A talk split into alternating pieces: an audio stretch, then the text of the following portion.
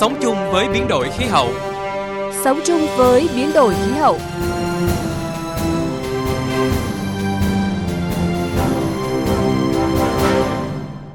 Xin kính chào quý vị và các bạn. Mời quý vị và các bạn cùng đồng hành với chúng tôi trong 15 phút của chương trình Sống chung với biến đổi khí hậu.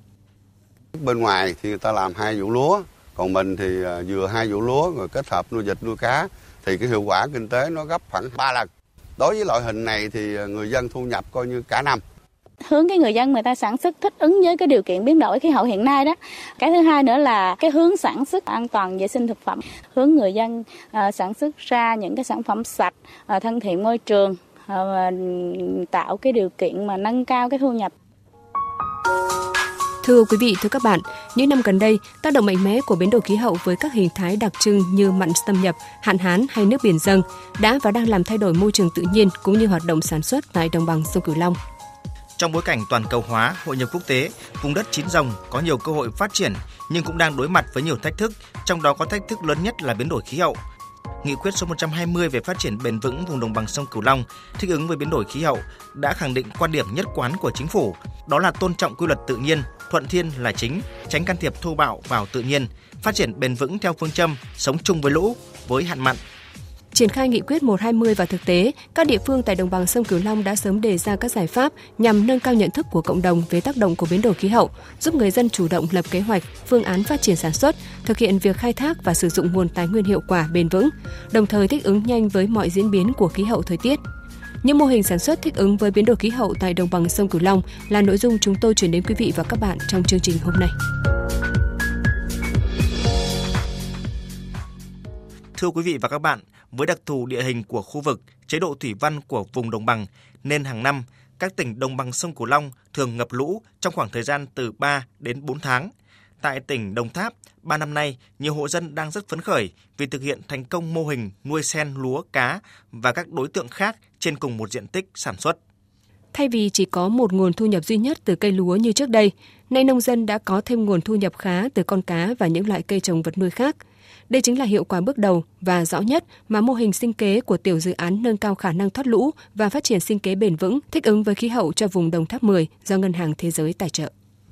Mô hình nuôi sen, lúa, cá và các đối tượng khác được triển khai tại xã Phú Thọ, huyện Tam Nông, Đồng Tháp. Ngay khi dự án bắt đầu triển khai tại xã, ông Nguyễn Văn Vương đã tự nguyện viết đơn xin được tham gia. Trước đây ông tập trung vào nghề nuôi vịt chạy đồng nên phải di chuyển khắp nơi. Sau 3 năm thực hiện mô hình hai lúa, một vịt và cá đồng, ông đã đúc kết những lợi ích của mô hình này so với cách làm lúa truyền thống như trước đây. Chưa có vô mô hình này thì mình à, giải cho một công là tới 20 kg giống. Còn bây giờ là chỉ còn 8 kg thôi là nó nhẹ được à, bớt đi được 12 kg, 12 kg là nó bớt được một trăm mấy chục ngàn một công. Phân thì à, hồi đó xả dày thì dùng đất này nó xấu là mình xả tới 50 kg phân mà bây giờ chỉ còn có 28 kg thôi mà lúa mình vẫn đạt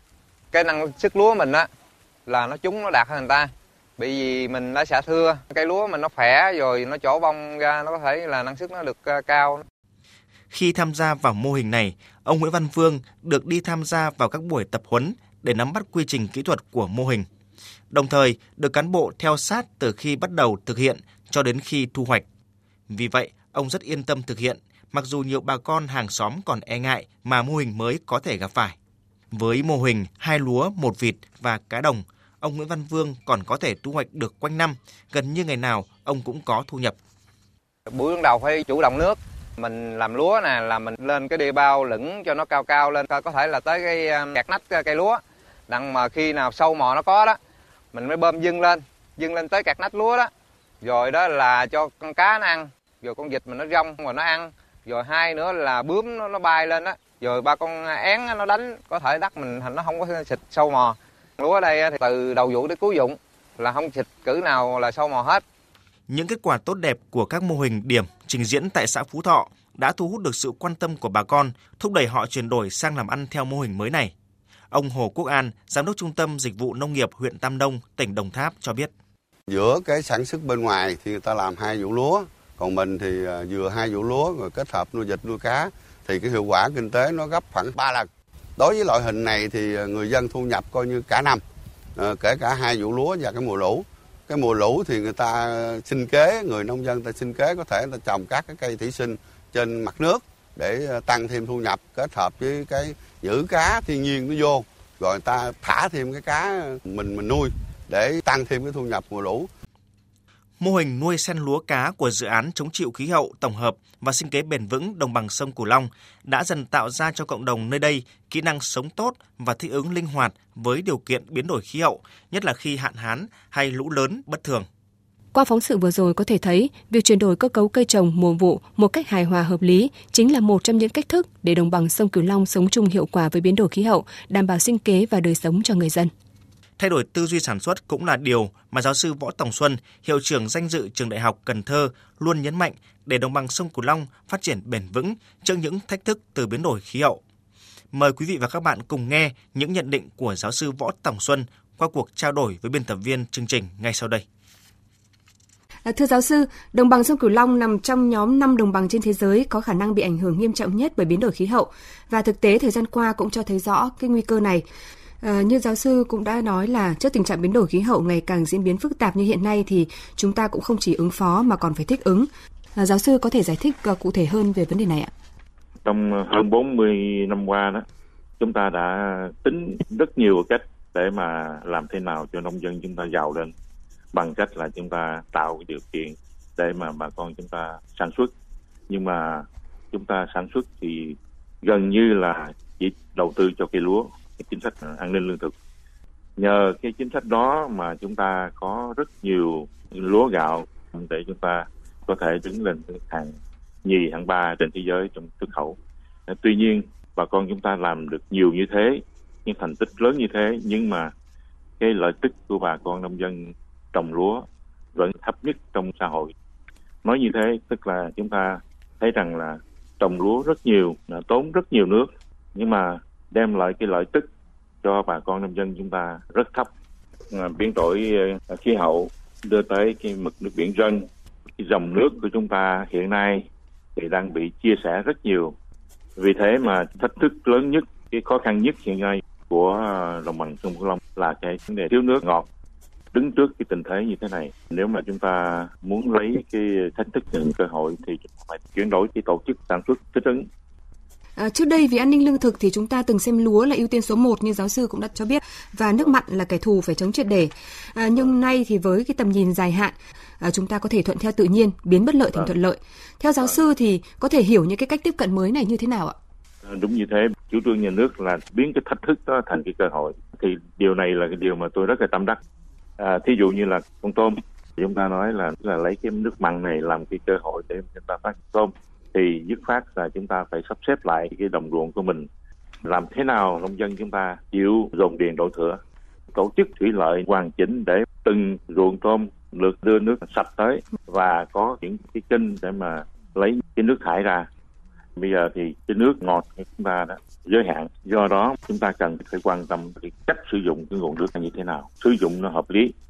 Hợp lý đây tức là chúng ta phải chọn cái cây gì cái con gì nó thích hợp.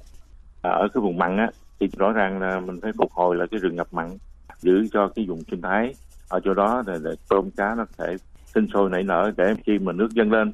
thì tôm cá đó nó sẽ đi vào đất liền để chúng ta có nhiều thêm nhiều tôm cá hơn. Hoặc là ở những cái vùng à, đất trống hơn đó, thì có thể trồng cây cây sọt gô tức là cây bo bo có thể ờ, quan hợp rất là hữu hiệu. Cây này có thể nói là là cái cây của biến đổi khí hậu. Còn vùng ngọt á ờ, cái hướng đi tôi nghĩ là dứt khoát chúng ta phải bớt một vụ lúa thay vì là làm ba vụ để mà chúng ta bố trí cây ăn trái cây rau hoặc là ở những cái vùng trũng thì chúng ta có thể là bớt hai vụ lúa để mà chúng ta xen vô con tôm càng xanh. À, ví dụ như là mình chúng ta trồng một cái vụ lúa đông xuân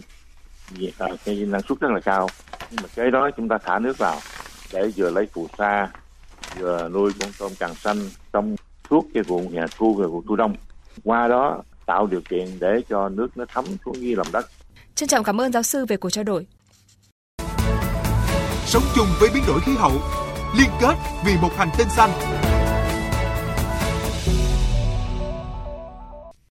Tiếp tục với những mô hình sản xuất thích ứng với biến đổi khí hậu tại đồng bằng sông Cửu Long. Thưa quý vị, thưa các bạn, Trà Vinh là tỉnh ven biển với đường bờ biển dài trên 65 km nên có nhiều thuận lợi, lợi thế để phát triển nghề nuôi trồng thủy sản.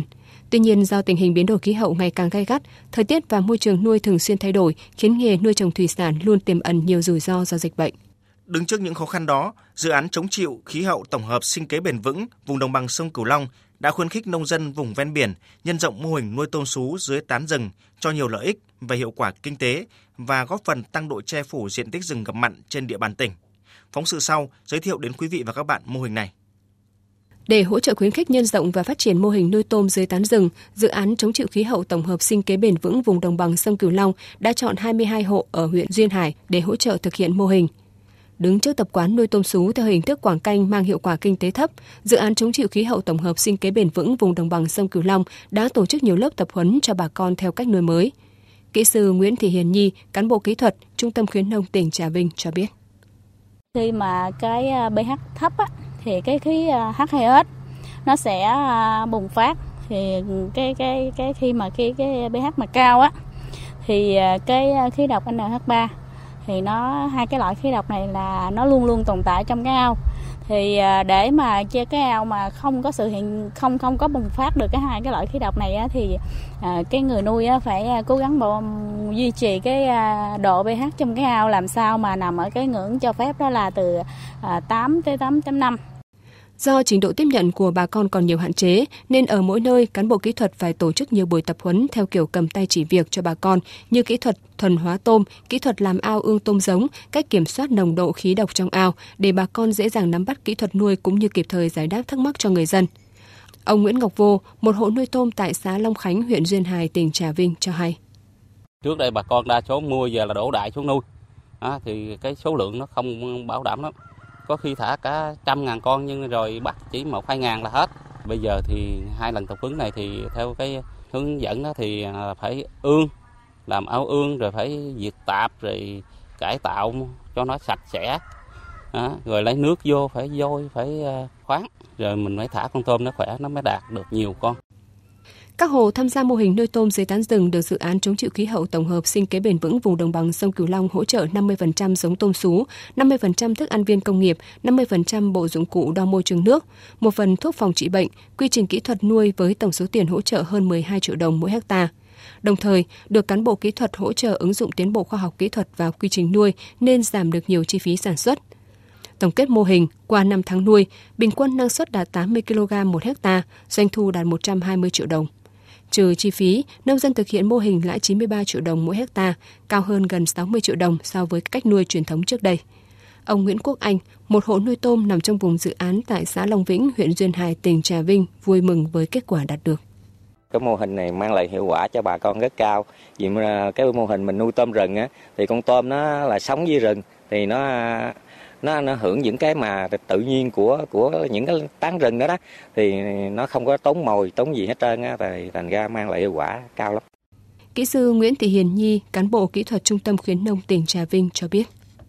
hướng cái người dân người ta sản xuất thích ứng với cái điều kiện biến đổi khí hậu hiện nay đó. À, cái thứ nhất và cái thứ hai nữa là cái hướng sản xuất mà về cái à, nhu cầu an toàn vệ sinh thực phẩm hiện nay thì à, hướng người dân à, sản xuất ra những cái sản phẩm sạch à, thân thiện môi trường tạo cái điều kiện mà nâng cao cái thu nhập cho người dân trong cái vùng ngập mặn theo dự án chống chịu khí hậu tổng hợp sinh kế bền vững vùng đồng bằng sông Cửu Long, mô hình nuôi tôm dưới tán rừng là mô hình có tính thích ứng với biến đổi khí hậu tốt, vừa đảm bảo lợi nhuận cho người dân mà rừng vẫn được bảo vệ và phát triển nên được địa phương khuyến khích nhân rộng. Hiện toàn tỉnh Trà Vinh có tổng diện tích rừng hơn 9.000 ha, trong đó có hơn 4.000 ha rừng được người dân tự trồng và bảo vệ để kết hợp nuôi tôm. Nếu chuyển hết sang mô hình này sẽ góp phần ứng phó hiệu quả với tình hình biến đổi khí hậu hiện nay. Tới đây thời lượng của chương trình Sống chung với biến đổi khí hậu cũng đã hết. Xin kính chào tạm biệt. Hẹn gặp lại quý vị và các bạn trong chương trình sau.